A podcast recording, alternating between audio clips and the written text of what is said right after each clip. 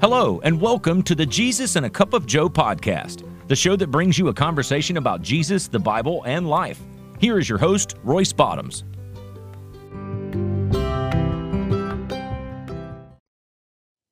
Hey, I'd like to take this opportunity to welcome everybody to another edition of Jesus and a Cup of Joe. I am so glad you're able to join us today. I want to talk about the most wonderful time of the year, but sometimes a to do list feels endless. The preparation seems daunting, and the holidays can always have a way of reminding us of deep disappointments. But if we choose to pause the busyness of this season and start discovering a deeper joy, what if we could slow down and embrace the pace of wonder?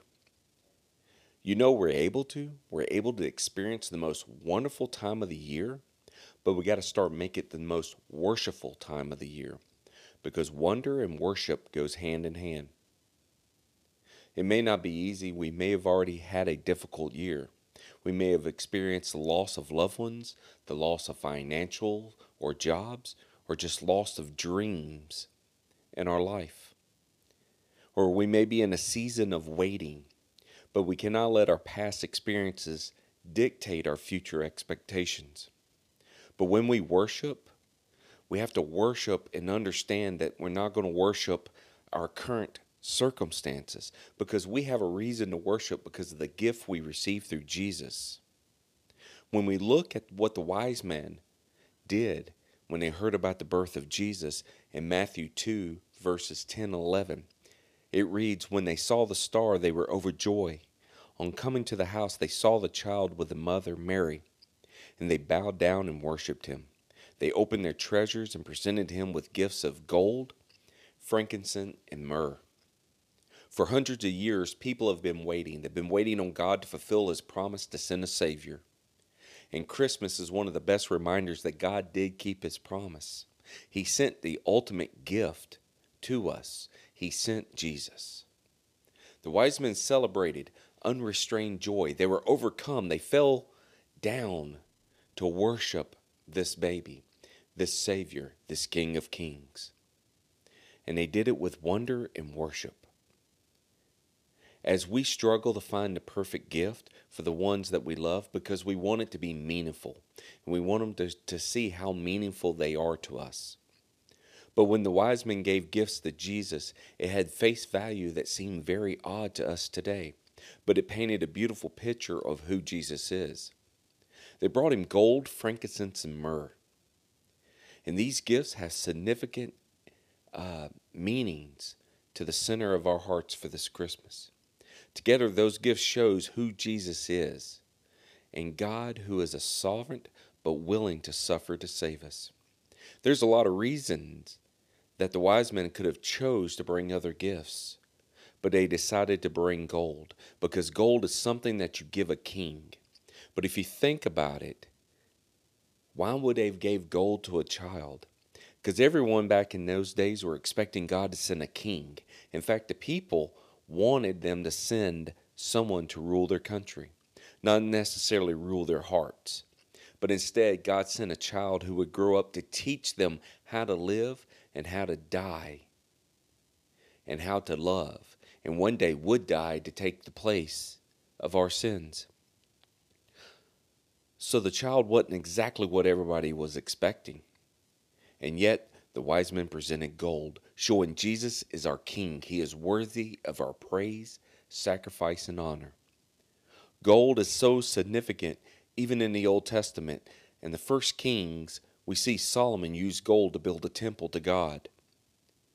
And that in his very specific instructions he had of building a temple, he made sure that it was a place where God could reside. Inside the temple, there were different areas. The most inner part was known of the most holy of holies or the holiest place. And it's where the priests could encounter the presence of God and make sacrifices on behalf of the people. The walls and altars were made of gold within inside this temple. So when the wise men gave Jesus gold, it foretold that that Jesus would make the ultimate sacrifice by dying on a cross and raising from the dead 3 days later, and that we could choose to have a relationship to God. The next gift that the wise men brought to Jesus was frankincense, which is better known as sap. Frankincense is a dried sap from trees, specifically a tree that's grown in the southern end of the Arabian Peninsula.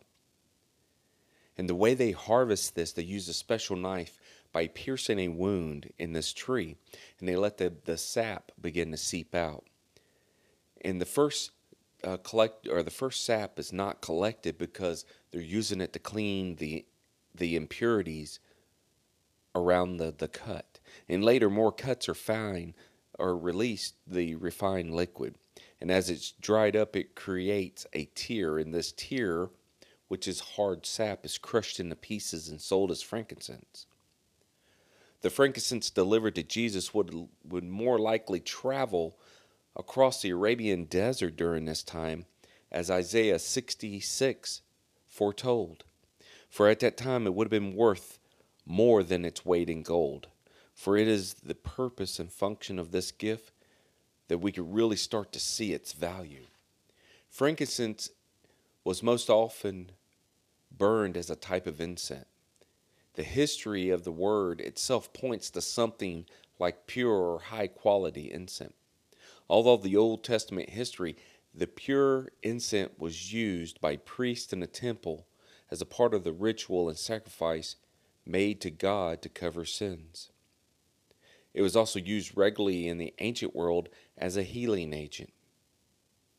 So, why did the, the wise men bring this gift of frankincense to a young Jesus?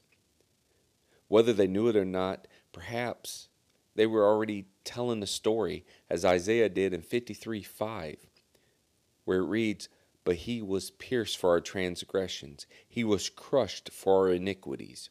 The punishment that brought us peace was on him, and by his wounds we are healed. Jesus did this. Jesus does this today. Just like the tree that creates the frankincense, Jesus was crushed so he could become our healing agent. The ultimate priest who sacrificed his life for the final and perfect sacrifice of our sins who still goes to God on our behalf. He is the reset function that makes everything right. He is our peace. So, looking at gold and looking at the frankincense, bringing gold to a young child where gold would have been brought to a king because Jesus is the King of kings and the Lord of lords. He is the ruler of all. And as I just read with the frankincense from Isaiah 53 5, he was pierced by our, our transgressions and he was crushed for our iniquities. He was punished. But he paid the ultimate price and he was he became our healer. He became our mediator between us and God. So now we need to be able to look at these things and understand the gifts that these wise men were bringing. The wise men also gave Jesus the final gift of myrrh. And myrrh has many different uses, but most mostly associated with suffering and death. Myrrh was used as anointing oil in the Old Testament to prepare the temple and the priest or the leaders. It's also used in the New Testament of an embalming oil or as a medicine to ease suffering for the people who are being crucified. Just like all the other gifts, myrrh was a foretold foreshadow of who Jesus would be the anointed one. Jesus was anointed by the Holy Spirit to preach the gospel, to heal us, and to set us free. He's a suffering servant. Jesus didn't drink the myrrh to ease his torment, on the cross. He took it on by the full weight of the sins and took it all of the pain and suffering for us. And throughout his ministry, we see that Jesus had a servant heart. The ultimate sacrifice that Jesus has made for us, his life for ours, he suffered and paid for our sins that he never committed. So, as you think about all that Jesus did to accomplish during this ministry on earth, let yourself be led to worship, that the worship can look a lot like different things. Maybe it's showing Jesus gratitude by praising Him for who he is. Maybe the suffering of Jesus. Maybe it's the extending the Jesus like grace and love to others. Worship is something that wise men modeled for us to still completely in our lives today to show us what we need to do.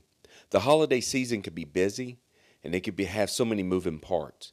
But like the wise men, we must remember and honor the gift that Jesus gave us. May we never get too busy or too distracted to forget to remember the one who actually celebrated the best gift that we had. For hundreds of years, people waited on Jesus. So this Christmas, if you find yourself in a season of waiting, you're not alone. And waiting can be the most powerful reminder of the one we worship. Jesus could have saved us in a second, but yet he chose to send a child, someone who would come to live among us, suffering among us, and die for us as the perfect gift, so we would never earn or deserve that death. Sometimes we can find ourselves so busy in the holiday seasons during the things that God, we forget the gift that He's given us. We get so busy and tied up in buying the gifts and purchasing and commercializing Christmas that we forget that the gift that Jesus was given to us. We forget what God has done for us by giving us this child named Jesus. But this Christmas, we do not have to hustle through the holidays. We could take a time to pause and remember the gift of grace, the gift that means we could stop stressing and, and stop trying to earn our way to God. Instead, receive what Jesus came to give us. The wise men didn't present the gifts to win their way to God. These gifts weren't offered with an agenda or expectations of blessing. Instead, they were presented as gifts as an overflow of worship and extension of wonder. Maybe we need to follow their lead. Maybe we not offer obedience out of obligation, but out of overflow and passion for the one who sent us the ultimate gift. We need to stop and take time this Christmas season to remember and reflect on the true meaning of Christmas. It's not about gifts and it's not about Santa Claus and all the wonderful songs that you sing. It's not about candlelight services at your church. The real reason for Christmas is to celebrate the birth of Jesus, to know that God sent the perfect gift to us and that through Jesus, we are able to one day go to heaven. The gifts the wise men offered were a source of hope for us today because it reminds us of who we worship a God who sent his Son, our King, our healer, our Savior. So stop hurrying through the holidays and start embracing the peace of wonder and remember the birth of Jesus, which is our, our rising king.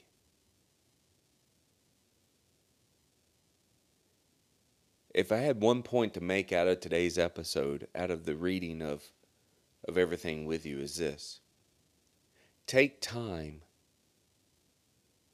to celebrate, worship, and stand in awe at the most beautiful gift of all, which is Jesus Christ. And when you buy those gifts and you give those gifts and you're decorating the trees or your house or however you celebrate Christmas, do it with a grateful heart. Do it with a servant's heart. And do it in remembrance of Jesus. And let the light of Jesus pass through you to where others can see. There are a lot of people in this world that may or may not celebrate Christmas. They may celebrate other holidays. I don't believe in happy holidays and I don't believe in season's greetings. I believe in Merry Christmas for the simple fact Christ is the reason for Christmas. Without Christ, there would be no need for Christmas. So, as we get ready to wrap up our time today, I want to say this. I hope and pray that each and every one of you have a very Merry Christmas and may God bless each and every one of your families. But take time to stop when you're out there shopping from the hustle and bustle of life and remember the true reason for Christmas, the true reason for, for this holiday. And be grateful and choose to have a servant heart. And if you're out there listening to my voice and you do not know Jesus as your Savior, I pray that this season will be the time that you're able to come to Jesus. Now, something I want to do a little different is I want to close this with what I call the reading of the Christmas story. And it's found over in Luke chapter 2. It runs to, to verse 14. In those days, Caesar Augustus issued a decree that a census should be taken in the entire Roman area. And everyone went to their own town to register. So David went up from the town of Nazarene in Galilee to Judea, uh, Judea to Bethlehem because he belonged in the house in the line of David. He went to register with Mary, who was pledged to be married to him and was expecting a child. And while they were there, it came time for the baby to be born. And she gave birth to the firstborn uh, son, wrapped him in clothes, and placed him in a manger, because there was no room for them in an inn. And there were shepherds living out in the fields nearby, keeping watch over their flocks at night. And an angel of the Lord appeared to them, and the glory of the Lord shone around them, and they were terrified. But the angel said to him, Do not be afraid, for I bring you good news that will cause you great joy for all the people. Today in the town of David a Savior was, has been born to you. He is the Messiah, the Lord. This will be a sign to you that you will find the baby wrapped in clothes laying in a manger. And suddenly a great company of heavenly hosts appeared with the angels praising the Lord, saying, Glory to God in the highest heaven, peace on earth, and those who his favor and rest. As we finish reading what is known as the Christmas story, once again, I am your host, Royce Bottoms from Jesus and a Cup of Joe. May God bless each and every one of y'all, and I wish y'all Merry uh, Christmas. And I pray that the glory of God will just be in your house Christmas Day as you all come together and open your gifts. And as you go to your church services, I pray that that that your heart will just be filled with the true love of that from Jesus. So thank you very much, and we will talk to you later on. Y'all have a great day.